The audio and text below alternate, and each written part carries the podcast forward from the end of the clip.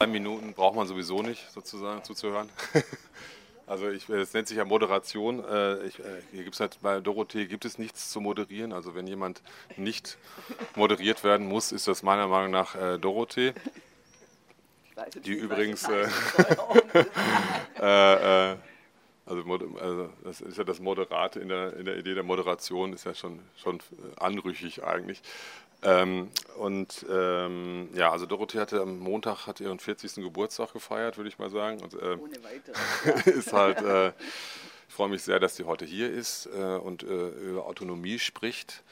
Ähm, ich habe sie eingeladen, äh, nicht weil ich sie als die Expertin der Autonomie kenne oder weil sie da schon äh, ihre Doktorarbeiten zu verfasst hat, sondern weil ich mir sicher bin, dass, dass es ein Thema ist, was in Dorothees Leben äh, sehr präsent ist. Äh, das Leben ist sehr facettenreich bei ihr. Also hat irgendwie äh, eine Doktorarbeit über Abi Warburg verfasst, hatte auch schon mal hier als Gastvortrag äh, dazu gesprochen an der Hochschule. Ähm, Ausbildung oder beziehungsweise äh, was äh, von Ulm ging es, glaube ich, direkt nach äh, Montevideo oder so oder oder was Asunción, Asunción nach Paraguay. Ja. Genau, hat dann ja. lange Zeit in Paraguay, dann in Uruguay verbracht, dann in äh, Belgrad äh, und dann noch in Tallinn, glaube ich, ne, also in äh, Serbien und Estland, genau, andere Reihenfolge. Auf jeden Fall ist sozusagen durch die Welt getingelt, hat viel, viel Kultur äh, äh, herumgetragen und in sich aufnehmen können viele Erfahrungen mit vielen Systemen gesammelt.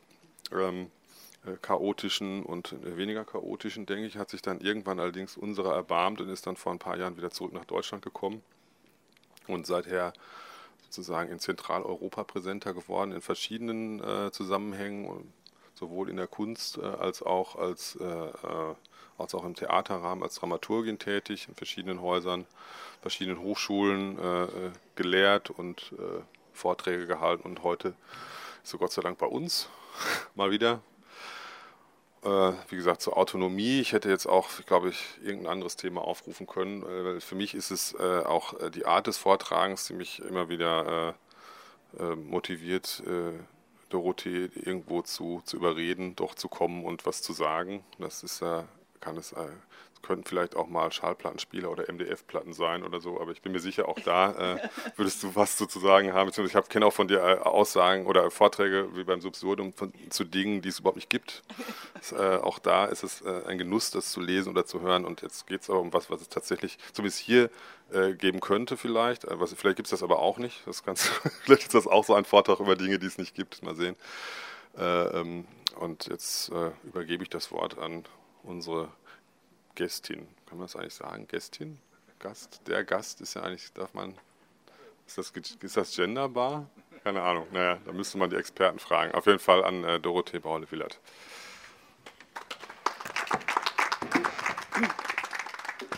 Danke, Jens. Das war ja jetzt schon sehr äh, ausführlich und ausschweifend zu meiner Person. Da werde ich dann immer äh, ganz schüchtern. Aber äh, auf jeden Fall freue ich mich sehr, dass ich heute hier sein darf.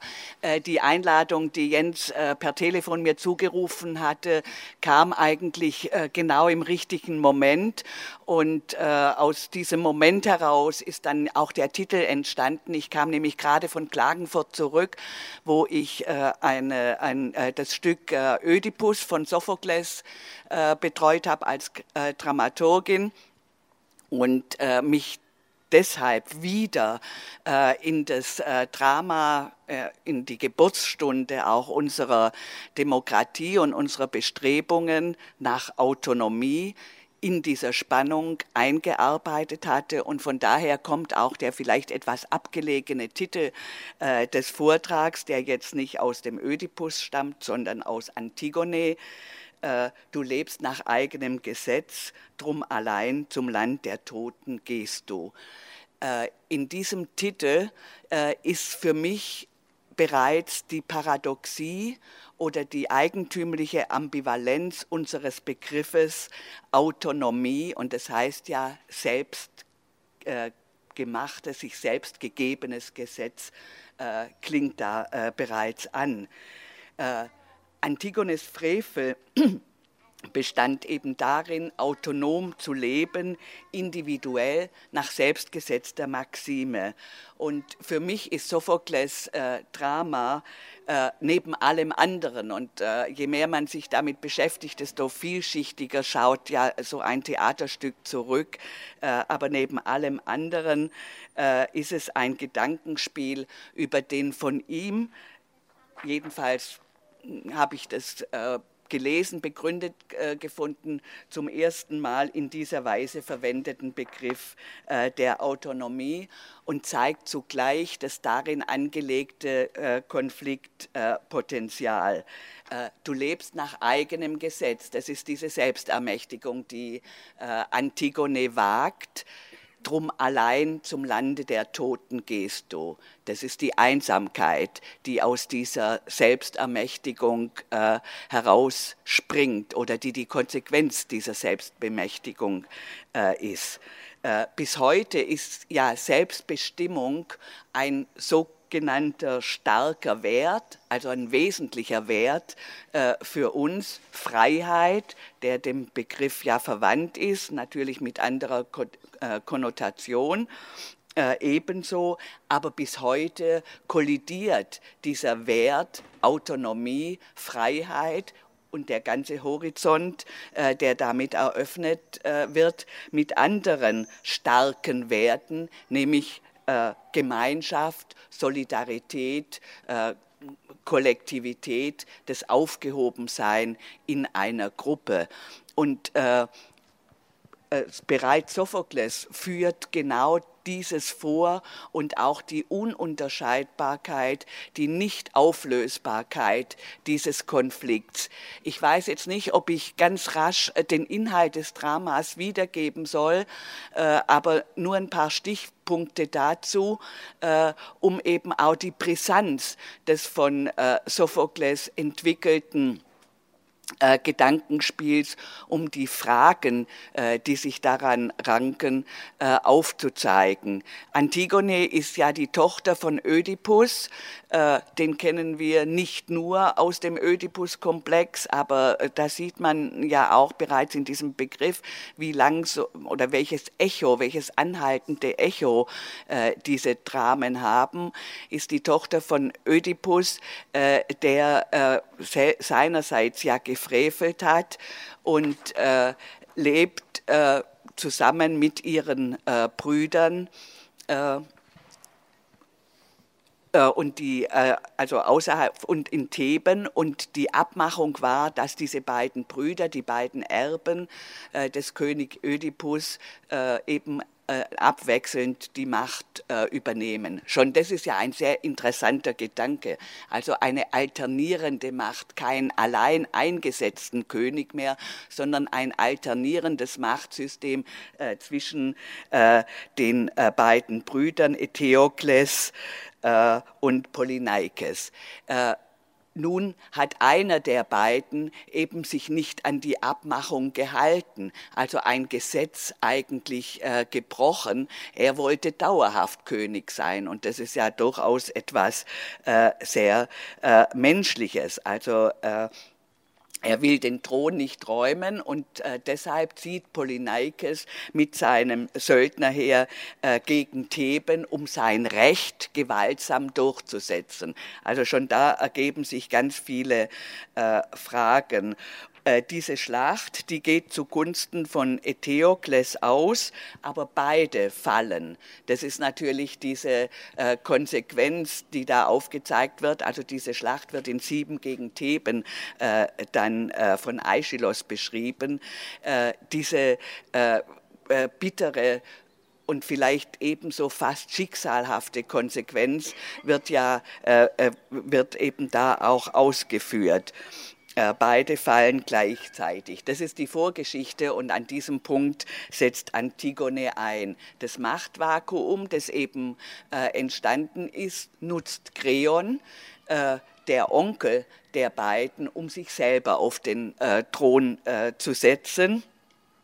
Äh, und Kreons erste Amtshandlung ist nun ein spontaner und auch wieder selbst erfundener, selbst gefundener äh, Akt, Erlass.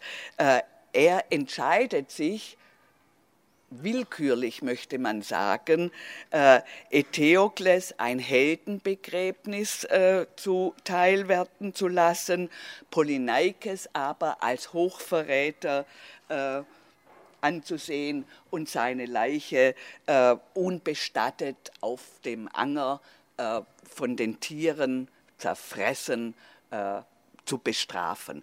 Also, und das ist natürlich ein ungeheuer äh, grausamer Akt äh, bereits äh, gewesen von Kreon.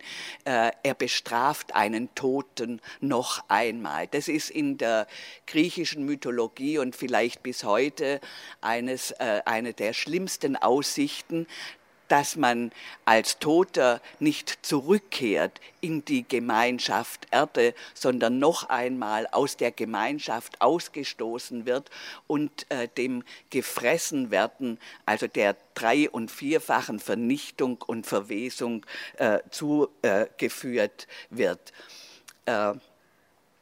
Äh, und auf Zuwiderhandlung dieses Erlasses setzt er die Todesstrafe an. Antigone, die Schwester äh, der beiden Brüder, befolgt es nicht. Also sie ist ja die Nichte des Kreon und außerdem auch noch zusätzlich die Ver, äh, Verlobte seines Sohnes Haimon. Sie bestattet äh, den Leichnam heimlich äh, gibt ihm also, so wie wir ja heute noch sagen, die letzte Ehre und die menschliche Würde äh, zurück. Äh, das wird Creon natürlich sofort gemeldet, äh, diese dieser frevlerische Akt und er zögert nicht, auch also die Todesstrafe über seine Nichte verhängen zu lassen, eine Todesstrafe in dieser Weise, dass er sie lebendig einmauert. Und niemand kann eben ihn von diesem äh, Vorhaben abbringen, er führt diese grauenhafte Strafe durch. Nun wissen wir ja, dass es in der griechischen Tragödie auch immer einen Chor gibt, der sozusagen so etwas wie Öffentlichkeit herstellt, der reflektiert, äh, der dann eben auch versucht, Kreon von diesem äh, ungerechten, kann man ja fast sagen, Vorhaben abzubringen, aber nichts lässt ihn äh, daran äh, äh, zweifeln, dass er richtig handelt. Äh, erst der blinde Sänger Theresias äh, überzeugt ihn, kann ihn überzeugen, aber zu spät, das grauenhafte zu spät unseres Lebens. Äh, die Kammer das, wird aufgemacht ausgesprochen, aber äh, Antigone hat sich bereits äh, selber getötet und daraufhin tötet sich Haimon, äh, der äh, Schwiegersohn, also der Sohn und der zukünftige Mann äh, selbst und auch Kreons Frau Eurydike äh, begeht Selbstmord. Also Kreon hat mit diesem Akt, den er beschlossen hat, einen, ein Gemetzel äh, angerichtet und steht äh, vor dem Leichenhaufen äh, seiner äh, Familie. Und ich denke, dass, und deshalb habe ich das zum Ausgangspunkt gewählt, aber ich will jetzt nicht bei Antigone äh, verharren, äh, dass in diesem Bild, in diesem Drama eben bereits das, unsere Gedanken oder die möglichen Gedanken äh, über Autonomie ausgeführt werden. Es ist ja, äh, äh, Antigone stellt sich gegen ein Gesetz, gegen ein wie immer willkürlich erlassenes äh, Gesetz. Aber als König hat Kreon die Macht. Aber sie folgt einem anderen Gesetz, man kann sagen einem inneren äh, Gesetz oder einem göttlichen Gesetz, das äh, natürlich äh, für sie höher steht. Und das sind natürlich schon sehr äh, komplizierte Fragen, eben dem Gesetz, dass man einen Toten nicht zweimal bestrafen darf und dass die Würde äh, über den Tod, die Menschenwürde über den Tod äh, heraus äh, hinaus reicht. Beide Figuren sind in grauenhafter Ambivalenz und auch in einer äh, paradoxen Polemik äh, miteinander verknüpft. Um sich selber zu werden, muss Antigone äh, den Frevel begehen. Aber um Kreon zu sein, der Herrscher, muss Kreon äh, diese Strafe äh, aussprechen, sonst wäre ja seine ganze äh, Gesetzgebungsattitüde äh, hinfällig geworden. Und das ist tatsächlich diese äh, äh, Dualität und vielleicht äh, kann man fast sagen äh, Schizophrenie, in die unser Leben hineingewoben ist, äh, dass wir im Handeln versuchen, uns, so wie es Hegel dann späterhin sah, uns selbst zu werden, dass dieses Handeln aber immer auch mit Schuld und weitreichenden Fragen äh, verknüpft ist. Außerdem deutet sich da natürlich in diesem Drama äh, äh, grundlegende Dualitäten an, die wir bis heute nicht äh, überschreiten können. Also zum Beispiel die Dualität Mann-Frau, alt-jung, äh, also personale Bestimmungen unserer selbst, äh, aber auch eben Gesetz, Individualität, Tod, Leben, äh, Mensch Gott. Äh, und äh, wir alle sind hineingeworfen, und das ist vielleicht auch die andauernde Schicksalhaftigkeit, äh, in diese äh, Antagonismen, die uns ja äh, weitestgehend bestimmen und den Begriff der Autonomie dann sozusagen ja schon von verschiedenen Seiten her befragen, äh, nicht auflösen. Auch das zeigt ja Sophokles äh, Drama äh, nicht auflösen, sondern uns eigentlich zur Reflexion hinführen. Vielleicht ist das äh, einer der möglichen Sinne, äh, äh dieser, dieses äh, Stückes, dass es uns aufgegeben ist, uns selbst zu werden und dass wir in einem steten äh, Sagen und Widersagen, also in der Rede und Widerrede, in dem uns formulieren äh, und äh, in, im äh, Gegenpart des anderen so etwas wie Selbstbewusstsein überhaupt äh, erreichen können. Also die äh, Schlüsselpassage ist schon diese, äh, sie handelt nach eigenem Gesetz, aber dieser Satz befragt sofort eben auch die Gesetzlichkeit äh, des, äh, äh, des Gesetzes und die Möglichkeit, also sie wendet sich ja gegen ein Staatsgesetz, das auch individuell von einem Menschen gemacht wurde, das es so vorher nicht gab. Also etwas Neues tritt in dieser Handlung in die Welt und etwas weiteres Neues wird in der äh, unglaublichen und äh, unausschöpflichen Grenzüberschreitung von Antigone äh, überhaupt denkwürdig. Also darüber müssen wir denken. Und diese Spannung, dass sich aus einer Niederlage eigentlich Freiheit herauskristallisiert äh, äh, und dass das Handeln, sei es äh, affiziert, überhaupt selbst ausmacht oder die Substanz äh, des Ichs ausmacht, das ist die äh, andauernde Fragestellung, die sich für mich auch mit diesem äh, Begriff äh, der Autonomie verbindet. In der Folge, und jetzt mache ich einfach einige Sprünge äh, hinan und fortwärts, äh, also in der Folge äh, hat sich natürlich der Gedanke äh, der Autonomie oder die Idee der Autonomie äh, verdichtet. Und zwar auch wieder äh, in eigenartiger Doppelheit.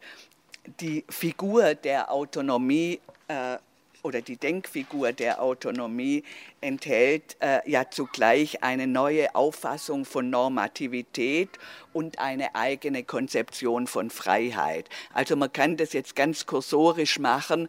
Wenn wir darüber nachdenken, dann kommt uns natürlich Kant in den Sinn, der ja einen äh, Trick gefunden hat. Äh, also das, ich sage das jetzt etwas flapsig, äh, aber äh, äh, man kann es in dieser Weise versuchen zu denken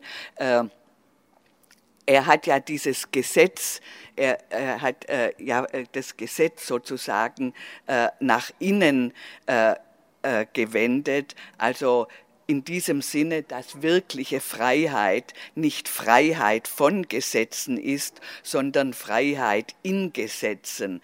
Also dass die verbindlichen Normen nicht das sind, was die Freiheit äußerlich beschränkt, sondern das, was Freiheit innerlich äh, verwirklicht. Also dass wir sozusagen das Gesetz verinnerlichen und zu unserem eigenen machen. Also wieder dieses Auto äh, äh zwar benutzen, aber äh, in dem Sinne, äh, dass wir uns die Gesetze äh, selber geben und seien sie noch so äußerlich. Also das ist ja äh, eben die Frage nach der Anerkennung von, von jeglicher äh, Gesetzlichkeit. Äh, und äh, wir können auch äh, biblisch an die zehn Gebote denken, das die fundamentale Gesetze sind, die wir aber so äh, internalisiert haben und so oder die so zum Teil unseres eigenen geworden sind, dass wir sie schlechterdings äh, auch wieder in aller äh, Dualität nicht, hin, nicht mehr hintergehen wollen. Äh, also diese Idee der Autonomie, die für die praktische Philosophie seither äh, verbindlich ist, zielt also darauf, Freiheit und Verbindlichkeit in einem Zug zu artikulieren oder zusammenzuzurren äh, durch die Form äh, der selbstgegebenen Gesetze. Also diese Selbstermächtigung soll eben gerade nicht zu Anarchie und Wildwuchs führen, sondern äh, äh, dazu, dass dahin, dass man die Gesetze zu seinen eigenen zu seinem eigenen macht und äh, sich selber in den Gesetzesrahmen einbaut. Nun ist es natürlich ähm, äh, wie gesagt, äh, einigermaßen trickreich, weil dann folge ich ja dennoch einem Gesetz, auch wenn ich mir das, wenn ich das äh, äh selbst äh, gegeben und äh, anerkannt habe. Äh, also diese Herr-Knecht-Spannung ist ja dadurch äh, nicht aufgelöst.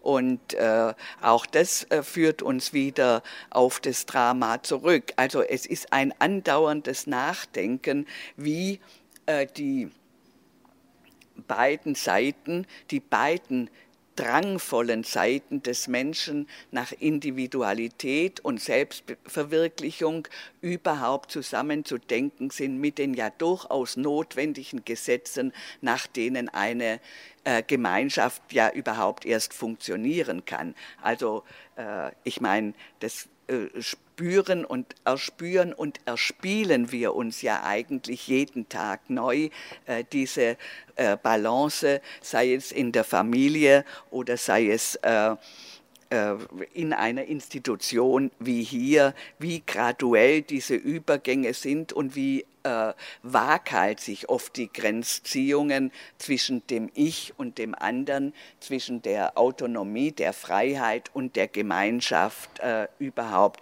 zu denken ist. Also vielleicht äh, hat äh, Janis Joplin einen der klügsten Sätze dazu gesagt, äh, Freedom's just another word for nothing else to lose. Und wenn man gar nichts zu verlieren hat, dann ist es, also weitergedacht ohne Janice, äh, dann ist man eben auch grausig allein und äh, verlassen und äh, besitzlos. Auch das wird natürlich bei Sophokles bereits äh, angedacht.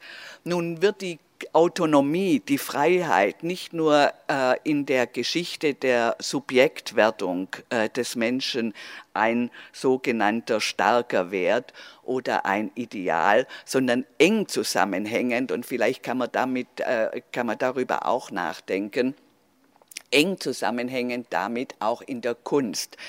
Es ist ja interessant, dass der Begriff autonom zum ersten Mal nicht in einem politischen Text auftaucht äh, oder in einem äh, geschichtsphilosophischen, sondern in einem Drama, das in ästhetischer Form äh, dieser Begriff überhaupt erst in die Welt tritt und äh, in diesem Sinne erspielt wird, seine Möglichkeiten und seine Horizonte. Und äh, äh, auch der Begriff äh, der Autonomie in unserer Gesellschaft, in unserer Neuzeit, einsetzend mit Schiller äh, oder mit, äh, äh, mit anderen Denkern, haben, äh, hat zu innerst mit dem Begriff äh, der Kunst zu tun. Man kann fast so sagen, dass äh, das, Autono das Kunstwerk als autonomes, äh, wie es äh, Schiller denkt, äh, überhaupt den Begriff dann weiter äh, reflektiert und ausfaltet im Kunstwerk äh, wird diese Freiheit von der oder diese Autonomie, über die äh, Kant äh, und Rousseau nachgedacht haben, sozusagen Form und stellt sich uns gegenüber. In diesem Sinne, dass, wie Schiller sagt, äh, äh, das Kunstwerk keinem äußeren keinem äußeren, keiner äußeren Regel zu gehorchen hat, dass äh, das Kunstwerk äh, keinem Zwecke dient. Also die berühmte Zwecklosigkeit ohne Zweck äh, äh, äh spielt ja hier in der Fortsetzung zu Kant eine Rolle, dass es kein Instrument für irgendjemand zu sein hat, sondern dass es sich freisetzt und dann sozusagen so ein Spiegel oder ein Möglichkeitsspiegel äh, wird dessen, was im Menschen äh, als Wunsch äh, und äh, äh, Begehren äh, angelegt ist. Also diese, die, diese Idee faltet sich in engem Zusammenklang mit der Kunst aus, also mit, der, mit unserem Begriff der Kunst, wie er auch hier, nehme ich mal an, noch gelehrt wird. Als, als äh, Beispiel und Modell eines ja erst zu erreichenden. Aber wir haben da sozusagen schon oder finden da schon so etwas als Möglichkeit oder äh, Schein einer Möglichkeit. Vielleicht ist die Autonomie oder der Gedanke der Autonomie eine äh, immer auch notwendige äh, Fiktion bis heute. Und um sie zu fördern, das wäre jetzt eine Frage, die sich hier in diesem Kontext stellt, um diese äh, Idee des Kunstideal, äh, Autonomie, das autonome Kunstwerk eben, das das äh, äh keine, äh, keine außer ihr gelegenen, also sozusagen keine exter territorialen äh, Zwecke bedient. Äh, um diese Kunst zu fördern, betreibt der Staat Kunsthochschulen äh, und Museen, stellt Mittel für Stipendien und Ankäufe äh, bereit. Äh, also äh, zumindest sind es die Geburtsstunden der Kunst. Äh, Schelling hat es auch äh, ausgedrückt, äh, das habe ich irgendwo im Buch, aber man muss das ja nicht alles vorlesen. Schelling hat es genau den gleichen Gedanken ausgedrückt in seiner in, in, sein, in, in seinem seinen Statuten für die Münchner äh, Akademie äh, der Künste.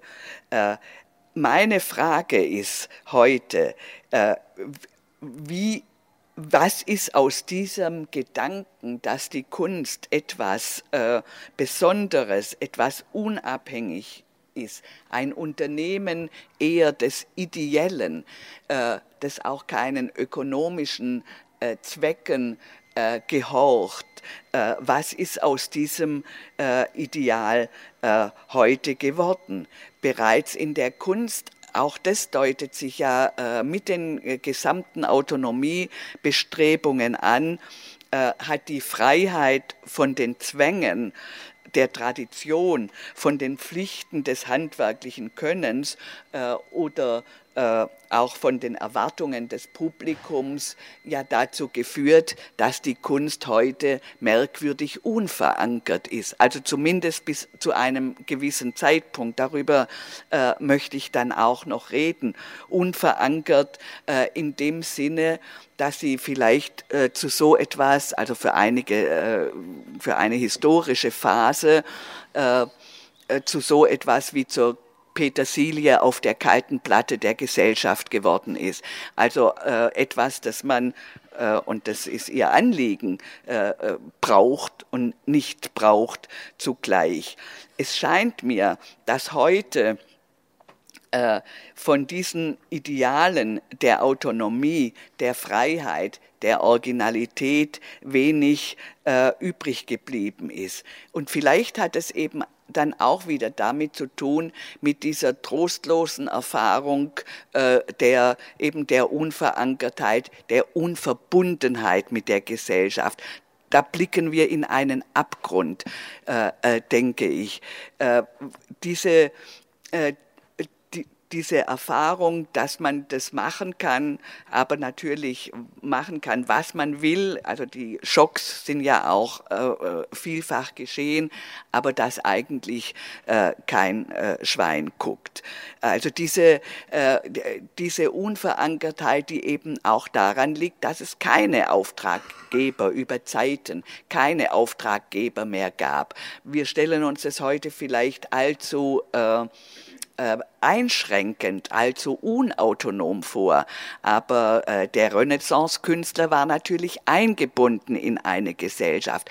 Der Auftraggeber war in der Regel äh, kein äh, äh, ungebildeter äh, Willkür willkürlich fordernder, sondern diese großen Kunstwerke, die ja auch alle noch, also die ja, die wir ja alle, denke ich, auch noch gerne anschauen, äh, Botticelli, Raphael, äh, Piero della Francesca, wer immer, sind entstanden in einer engen äh, Auseinandersetzung, in einer Diskussion mit den Menschen, äh, die sie bestellt haben. Sie wurden gesehen und sie haben so etwas wie eine wechselweise äh, wie eine wechselweise Erweiterung, Ergänzung äh, von Vorstellungen äh, erbracht. Sie sind in engster Auseinandersetzung mit Philosophie. Also die Schule von Athen ist ein philosophisches Programm entwickelt worden. Also natürlich suchte die Kunst sich daraus zu befreien. Aber äh, so einfach ist es eben nicht. Es ist immer äh, Verlust äh, und Gewinn, äh, der damit äh, diskutiert wird. Heute, so scheint mir, ich mache jetzt nur einen Ausblick, äh, dass der vormoderne Auftragskünstler aber doch in etwas geschmälerter und ein, eindimensionalerer Funktion wieder die Szene beherrscht oder zu beherrschen scheint, äh, sei es äh, in der Rolle des hochdekorierten äh, Dekorateurs oder als kreativer Sozialarbeiter. Also wer die letzte Dokumenta gesehen hat, hat ja da vielfach Künste oder Kunststücke äh, gesehen von Minderheiten äh, aller äh, Orten, äh, von den mühseligen und beladenen, die äh, äh, also die sehr viel Exterritoriales äh, wiederum in den Begriff äh, der Kunst hineingebracht hat. Es äh, sieht ja fast so aus, als ob das ähm, Verlangen nach Rechtschaffenheit äh, die Ausstellungen und den Diskurs äh, bestimmt.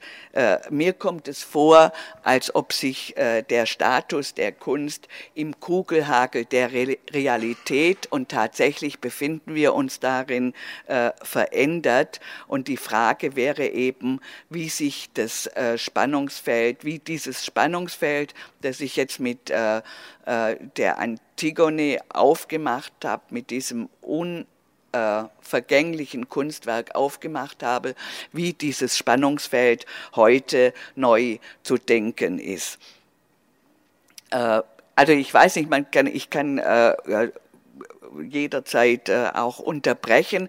Man kann natürlich dann nochmal auf zeitgenössischere äh, Gedanken äh, äh des Autonomiebegriffs, um den sich ja, wie ich heute auch an dem Symposion sehe oder überhaupt an dem Gedanken, der ja wo ganz anders herkommt, nämlich äh, aus der Institution Hochschule, äh, nochmal bedenken, um diesen Autonomiebegriff, um den sich ja so viele äh, eben Erwartungen äh, ranken äh, in seiner ganzen Komplexität und äh, Vielfältigkeit.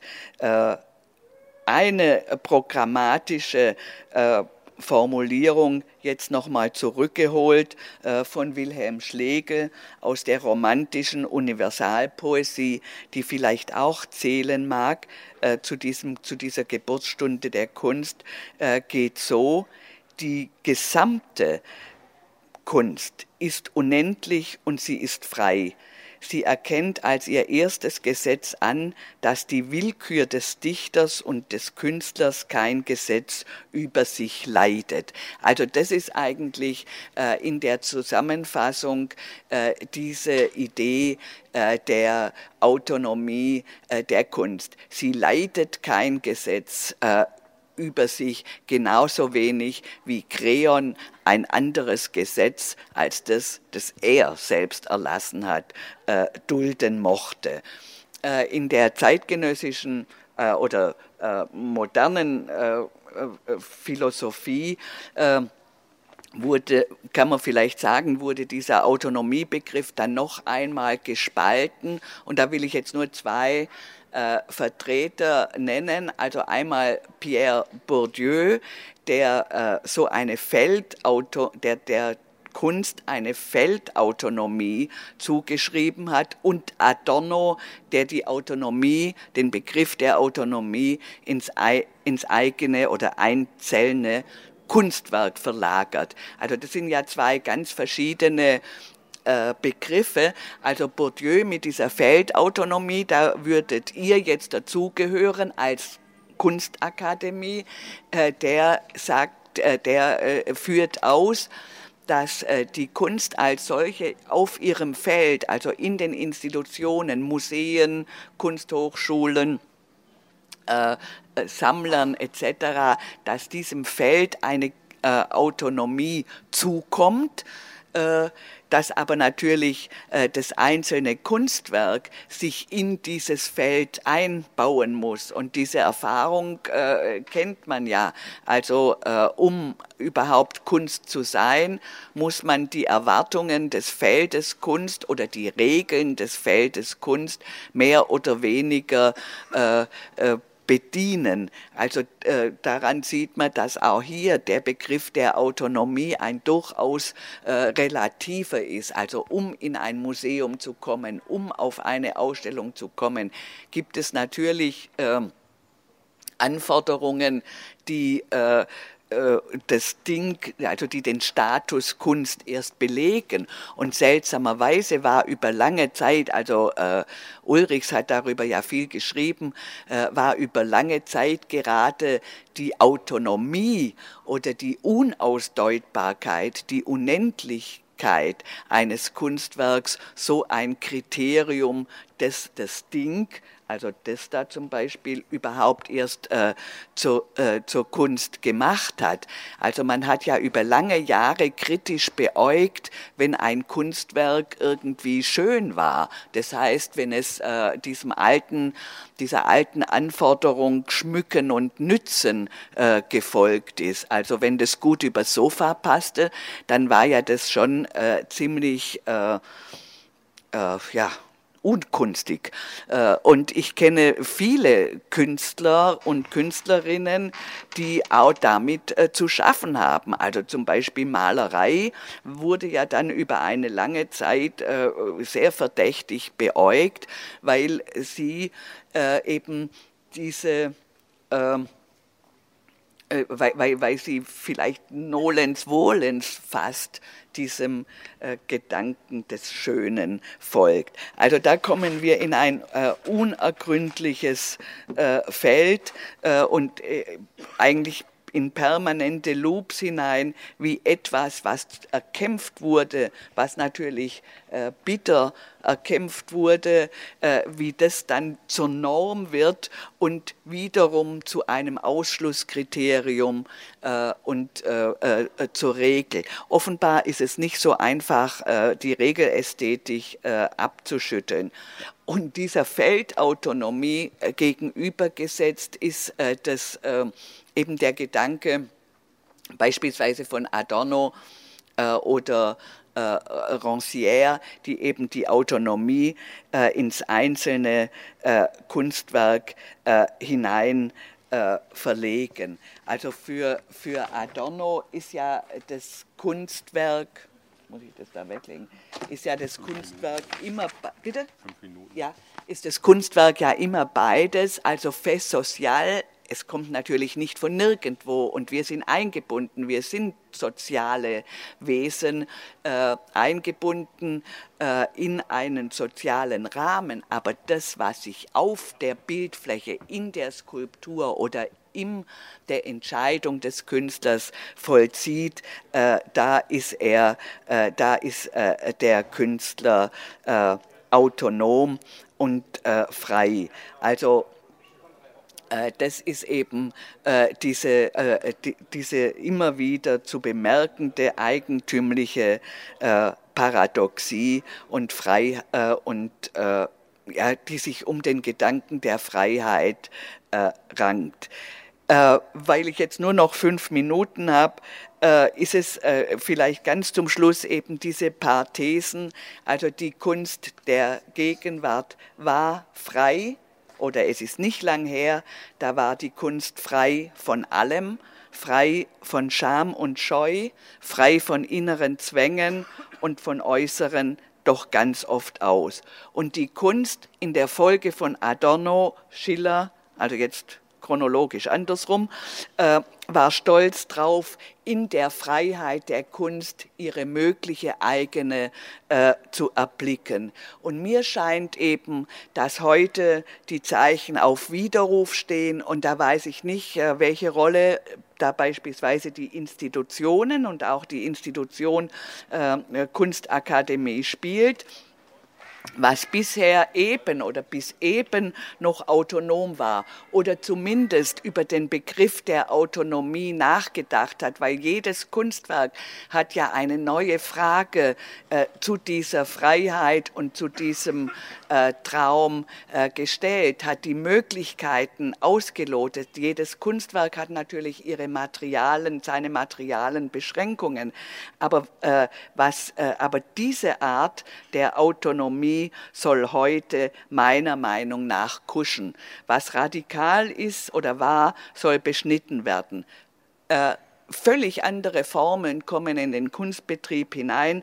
Äh, Anstand, Respekt, äh, und äh, verstörende Kunstwerke werden ruckzuck ins Depot geschafft oder abgehängt oder äh, verbannt. Heute haben wir vielfach Schlagrufe, vernichtet dieses Kunstwerk, verbrennt äh, die äh, Kunst und das Verblüffende für mich ist doch auch, dass viele Künstler nicht äh, widersprechen. Und da könnte ich jetzt einige Beispiele nennen, die man nicht äh, jetzt aufführen muss, aber äh, etwa äh, Dana Schutz, die äh, sich gefallen lassen musste, dass ihr Kunstwerk eben entmächtigt wurde, dass sich äh, dieses Kunstwerk, das eine Fotografie zum Ausgangspunkt genommen hat, eines schwarzen, grausig zu Tode gekommenen Jungen, äh, äh wurde äh, angegangen, kritisiert, weil sie nicht das Recht hat,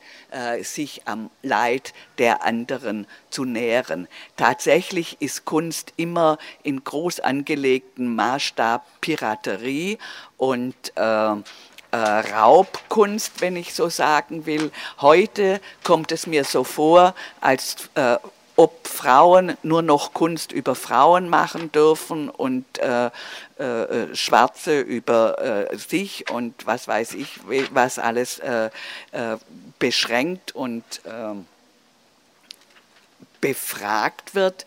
Und sicher hat auch diese, diese äh, neue Art und Weise mit der Kunst und mit der Autonomie, die sie äh, gesetzt hat, die sie versucht hat zu setzen, die sie versucht hat, uns vorzustellen, wiederum zu tun mit dieser ihr gegenläufigen, uralten Sehnsucht nach Gemeinschaft, äh, nach dem Aufgehobensein und nach Gerechtigkeit. Danke.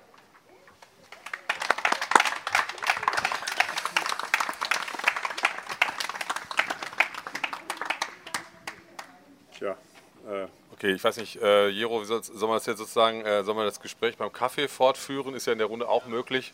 Wir können das aber auch äh, das, äh, sozusagen, da wird natürlich der Gedanke der Aufzeichnung gebrochen, aber keine Ahnung, wie, äh, wie ihr das wollt oder haben wollt. Oder gibt es konkrete äh, Aufrufe der Empörung oder des Entsetzens, der Zustimmung? Autonome Widerworte. Wenn ich darf, nur ganz kurz ein Impuls, weil ich habe ja nur eine Viertelstunde jetzt mitbekommen. Mir kommt das auch so vor, dass die Freiheit des Menschen nicht nur in der Kunst beschränkt wird, sondern in den Gedankenmustern der Menschen individuell. Also ein Beispiel, ich habe vor circa drei Jahren in der Straßenbahn jemanden kennengelernt, habe ich gefragt, woher kommst du, ein Student, und der ist nicht aus Deutschland. Und er fühlte sich durch die Frage diskriminiert. Das war eine ganz neutrale Frage. Und er sagte, da kommen Diskriminationsmuster rein. Also so, das ist ein Außenseiter oder so war das aber gar nicht gemeint. Das ist ein kleines Beispiel für das Denken, äh, was heutzutage äh, irgendwie stattfindet, was uns einengt oder irgendwie in eine Separierung bringt. Ein anderes ist an der Universität Kassel die kritische Theorie, die Dialektik. Die wurde seit ungefähr 10, 11 Jahren, seit 2006, 2007, es wurden ja Hochschuldozenturen abgebaut, also Schmidt Kowalczyk, Eidam und andere, natürlich auch aus Altersgründen, das hat Berechtigung, die werden nicht mehr aufgefüllt, auch Gastprofessuren. Das heißt, was die Gesellschaft kritisiert, kritische Theorie, auch Humanwissenschaften, vielleicht auch mal eine christliche Philosophie, gibt es in Kassel eigentlich so nicht. Das wird für den Menschen gar nicht geboten. Also Dinge, die eigentlich das Menschliche und das Reflektieren grundsätzlich fördern, werden nicht wirklich geboten oder werden eher eingeschränkt. Die Technik des Menschen steht im Vordergrund. Wollte das nur mal. Äh, nee, aber das, das geht ja unbedingt äh, in, dies, also in die Richtung. Also wir Besch also Beschränkung oder äh, was Sie jetzt anführen, das ist ja immer auch äh, Selbstbeschränkung. Äh, eigentlich ist äh, das sind ja unsere selbstgemachten Gesetze. Also das ist ja das Autonome. Äh, die kommen ja äh, nicht äh, mehr vom Himmel. Und äh, es ist so also für mich, aber natürlich, das ist auch eine Altersfrage und äh, äh, ja, äh, ist es, äh, ist dieses, woher kommst du, eine ungemein, also eigentlich die menschlichste Frage. Also bei mir muss man das nicht fragen, weil das jeder hört, dass ich aus Schwäb, also dass ich schwäbisch bin. Aber äh, es wäre ja, aber selbst, also ich würde auch daraufhin eine Antwort geben. Es ist sehr merkwürdig, wie wir uns selber äh, äh, wie wir uns selber äh, äh, immer weiter in diese äh, doch ziemlich hausbackene Rechtschaffenheit hineinmanövrieren, die eigentlich Ausschluss äh, äh, ständige Ausschlüsse äh, produziert.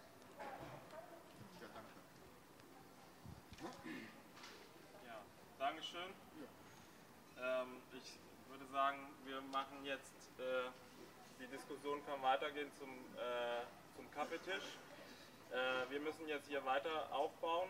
Wir begrüßen euch gerne in einer halben Stunde wieder bei äh, dem Table 3 Par Para Institutions mit Nora Sternfeld, äh, Elsa Westreicher, äh, Christopher Wessel, Wessels und Elena Agudio.